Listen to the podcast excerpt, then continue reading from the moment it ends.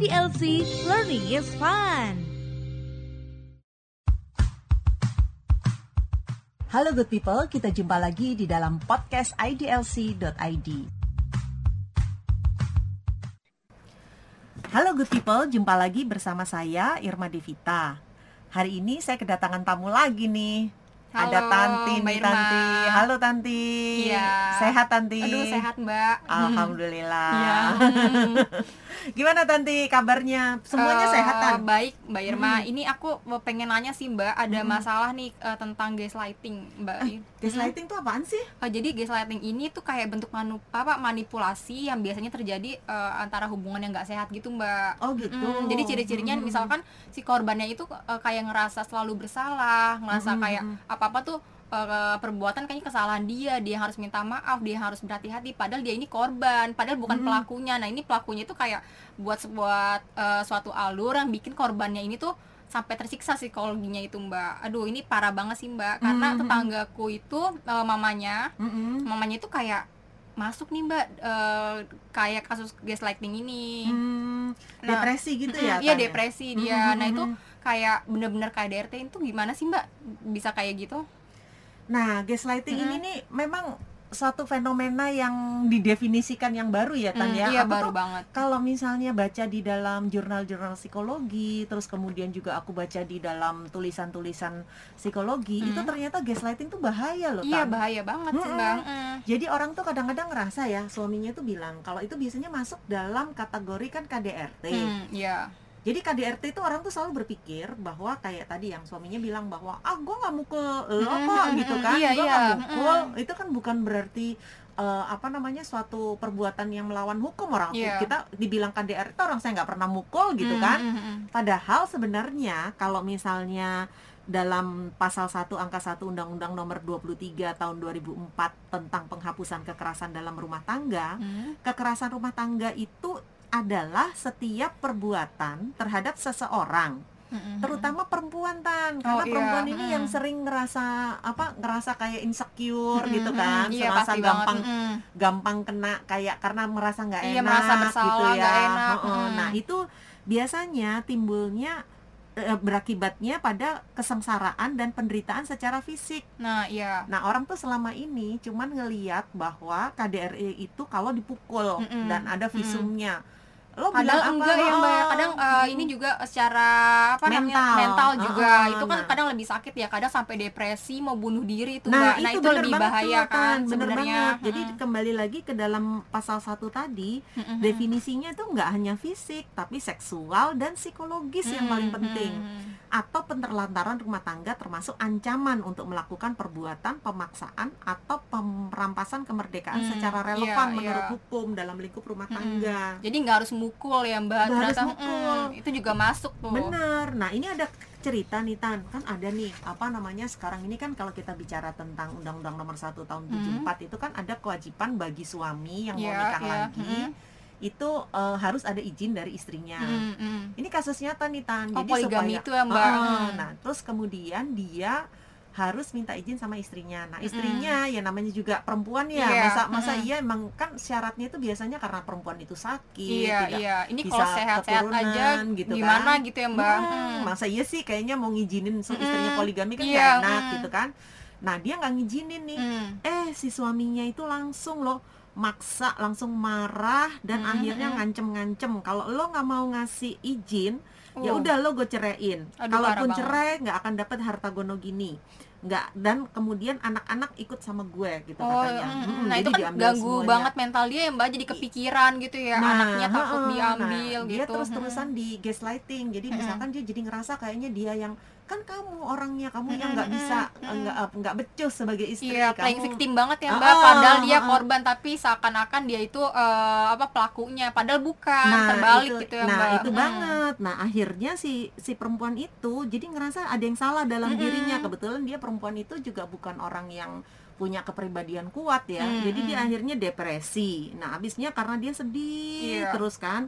Nah akhirnya dia cemas, dia mengalami anxiety, gelisah dan murung. Akhirnya dia Mm-mm. melakukan percobaan bunuh diri. Loh, parah banget sih Mbak itu. Heeh, Mm. terus kemudian dia minum obat dan akhirnya eh, sampai dari hasil resume medisnya, jadi karena dia overdosis Hmm. sampai harus untung ketahuan waktu oh itu. iya iya Mm-mm. Karena dia ketahuan, akhirnya di ini diselidiki kan. Biasanya kan Mm-mm. orang bunuh diri itu alasannya karena apa Iya, gitu kan. iya. Nah, ternyata disebabkan karena gangguan depresi. Mm-mm, mm-mm. Mm-mm. Jadi akhirnya itu juga masuk dalam kategori kekerasan dalam rumah tangga tuh Tan. Mm-mm. Nah, si apa namanya eh, kekerasan dalam rumah tangga itu kan di dalam Undang-Undang Nomor 23 2004 kan termasuk ya kekerasan yang dilakukan oleh suami iya atau Mm-mm. kemudian oleh istri atau kepada anak juga.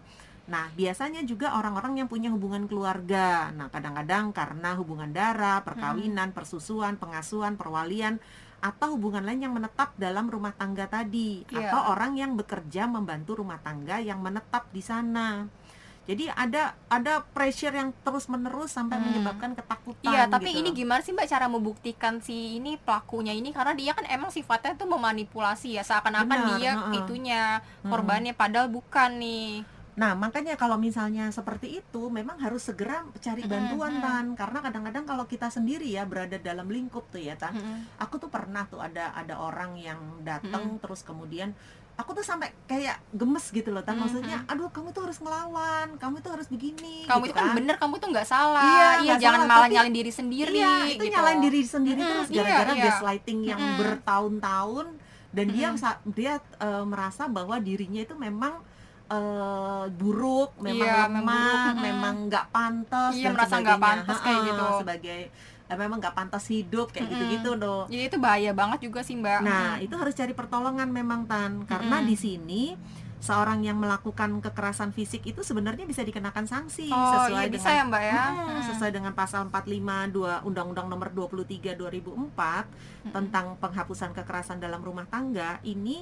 kriterianya adalah setiap orang yang melakukan perbuatan kekerasan si, eh, psikis dalam rumah tangga sebagaimana dimaksud dapat dipidana penjara paling Oh. lama tiga tahun atau denda paling banyak 9 juta. Mm, Nah, mm, dalam perbuatan tersebut dilakukan oleh suami terhadap Mhm, mhm. istri atau sebaliknya yang tidak menimbulkan penyakit atau halangan untuk menjalankan jabatan atau Mhm. mata pencarian sehari-hari dipidana dengan penjara paling lama sampai 4 bulan atau denda 3 juta. Nah, itu bisa dipenjara Iya, suaminya. iya. Tapi masalah korban ini tuh sering kali bungkam ya Mbak. Dia Iya, nggak berani cerita benar, gitu. benar. Padahal itu bisa banget bisa tuh, banget bisa harusnya. banget. Karena di sini delik di dalam pasal 45 itu ada dua jenis. Mm, mm, mm. yaitu eh, di ayat satunya Mm-mm. delik masuknya dalam delik biasa karena Mm-mm. perbuatannya menyebabkan atau menimbulkan penyakit atau halangan menjalankan pekerjaan atau jabatan Mm-mm. terus kemudian juga ayat duanya merupakan delik aduan Iya. karena tidak menimbulkan penyakit Mm, yang mm-mm. atau halangan untuk menjalankan pekerjaan atau mata Mm-mm. pencarian nah nanti di sini pihak kepolisian akan melakukan penyelidikan kalau Mm-mm. memang ada eh, kon- ada laporan seperti itu gitu Iya, iya. Nah, ini eh, berdasarkan delik aduan ini berarti si korban itu harusnya tuh dia berani buka suara tuh ya Mbak ya apa yang dilakuin Mm-mm. suaminya tadi. Walaupun suaminya tadi itu pelaku gaslighting yang biasanya Mm-mm. itu juga pandai banget berbohong emang Nah kayak itu gitu. makanya jadi kadang-kadang tuh orang tuh eh, nggak merasa ya tan Mm-mm. bahwa dirinya itu adalah korban dari gaslighting. Iya, iya. Karena orang-orang itu biasanya cuman berpikir bahwa eh, ah ngegas ngegas Mm-mm, gitu mm-mm. kan. Sebenarnya kan gaslighting ini kan eh, memang istilah baru ya tan ya yang iya. di, di Dipopulerkan. dipopulerkan lagi Mm-mm. sebetulnya tapi kalau Sebenarnya- dibilang baru nggak mm-mm, juga ya tan mm-mm. ya. Sebenarnya udah dari lama ya Mbak. Mm-mm, udah dari tahun 1940 tuh Mm-mm. gara-gara ada film eh, yang berjudul Gaslight. Oh iya iya Nah. udah lama banget ya tahun 1940 mbak. Cuman orang-orang baru populer ini sekarang ini Iya. ternyata tuh bisa digugat gitu ya. Mm-mm, mm-mm. Karena di dalam film itu sama ceritanya kayak tadi suaminya itu kan Mm-mm. licik, nah Iya. diperankan sama Charles Boyer. Mm-mm. Terus dia istrinya itu dimanipulasi. No, nah iya, istrinya itu kan si bener Ingrid. Ber- Bergman ya, Mm-mm. Bergman. Itu dia terkenal banget tuh artis Iya, iya, zaman bener, dulu bener. tuh. Dia bikin istrinya percaya kalau Mm-mm. dirinya gila. Nah Tan. itu tadi bener mbak. Mm-mm. Jadi akhirnya eh, perubahan lingkungan di sekitar istrinya itu dibikin bahwa seolah-olah emang istrinya gila gitu Mm-mm. loh. Padahal enggak gitu Padahal ya mbak ya. enggak. Mm. Jadi dia selalu tujuannya eh, meyakinkan bahwa istrinya gila supaya dia Iya, bisa iya. melecehkan sama mengendalikan istrinya mm, pinter dan banget dia, iya. Mm-mm, dan memisahkan dari teman-temannya. Nah, ini menarik loh kan di di Australia Mm-mm. itu ada sebuah eh, tempat yang Mm-mm. saat ini jadi serem banget gitu di Oh, iya, Melbourne mm-mm. Tan.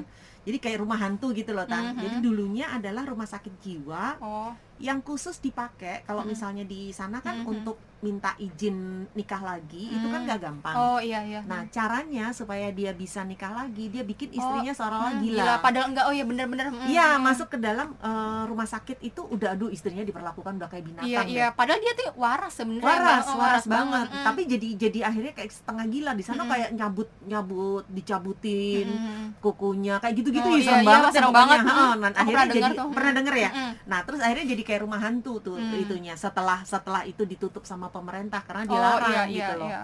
Nah, hal-hal kayak gini nih Tan yang kita Hmm. eh, apa namanya masyarakat harus tahu Mm-mm. bahwa gaslighting itu berbahaya Iya banget iya banget. gitu. Jadi itu yang jadi eh, cara untuk eh, pihak wanita Mm-mm. selalu dimanipulasi Iya. hmm. dengan dibuat seolah-olah dia percaya bahwa dirinya itu ada masalah gitu. Mm-mm, Padahal sih enggak ya, padahal sehat-sehat aja. sehat-sehat aja. Mm-mm. Biasanya buat menguasai harta, bisa Iya, juga kepentingan pribadi si pelaku ini pastinya. Benar, Mm, Kayak benar. tadi mau poligami kan eh, nggak boleh, tapi dia malah kayak nyuruh-nyuruh eh, apa istrinya Mm. tuh berbuat berbuat iya dibikin seolah-olah kayak dalam kondisi eh, dia linglung di sekitarnya Mm, ya. iya, iya, benar. Mm, Nah, itu yang akhirnya kita jadi harus waspada. Nah, nih good people harus Mm. hati-hati nih ya. Jadi kalau misalnya eh, kalian merasa diri kalian semacam tiba-tiba depresi, merasa kayak cemas, terus ataukah kalian merasa diri kalian itu tidak layak Mm-mm. dalam suatu perkawinan, kalian harus minta segera bantuan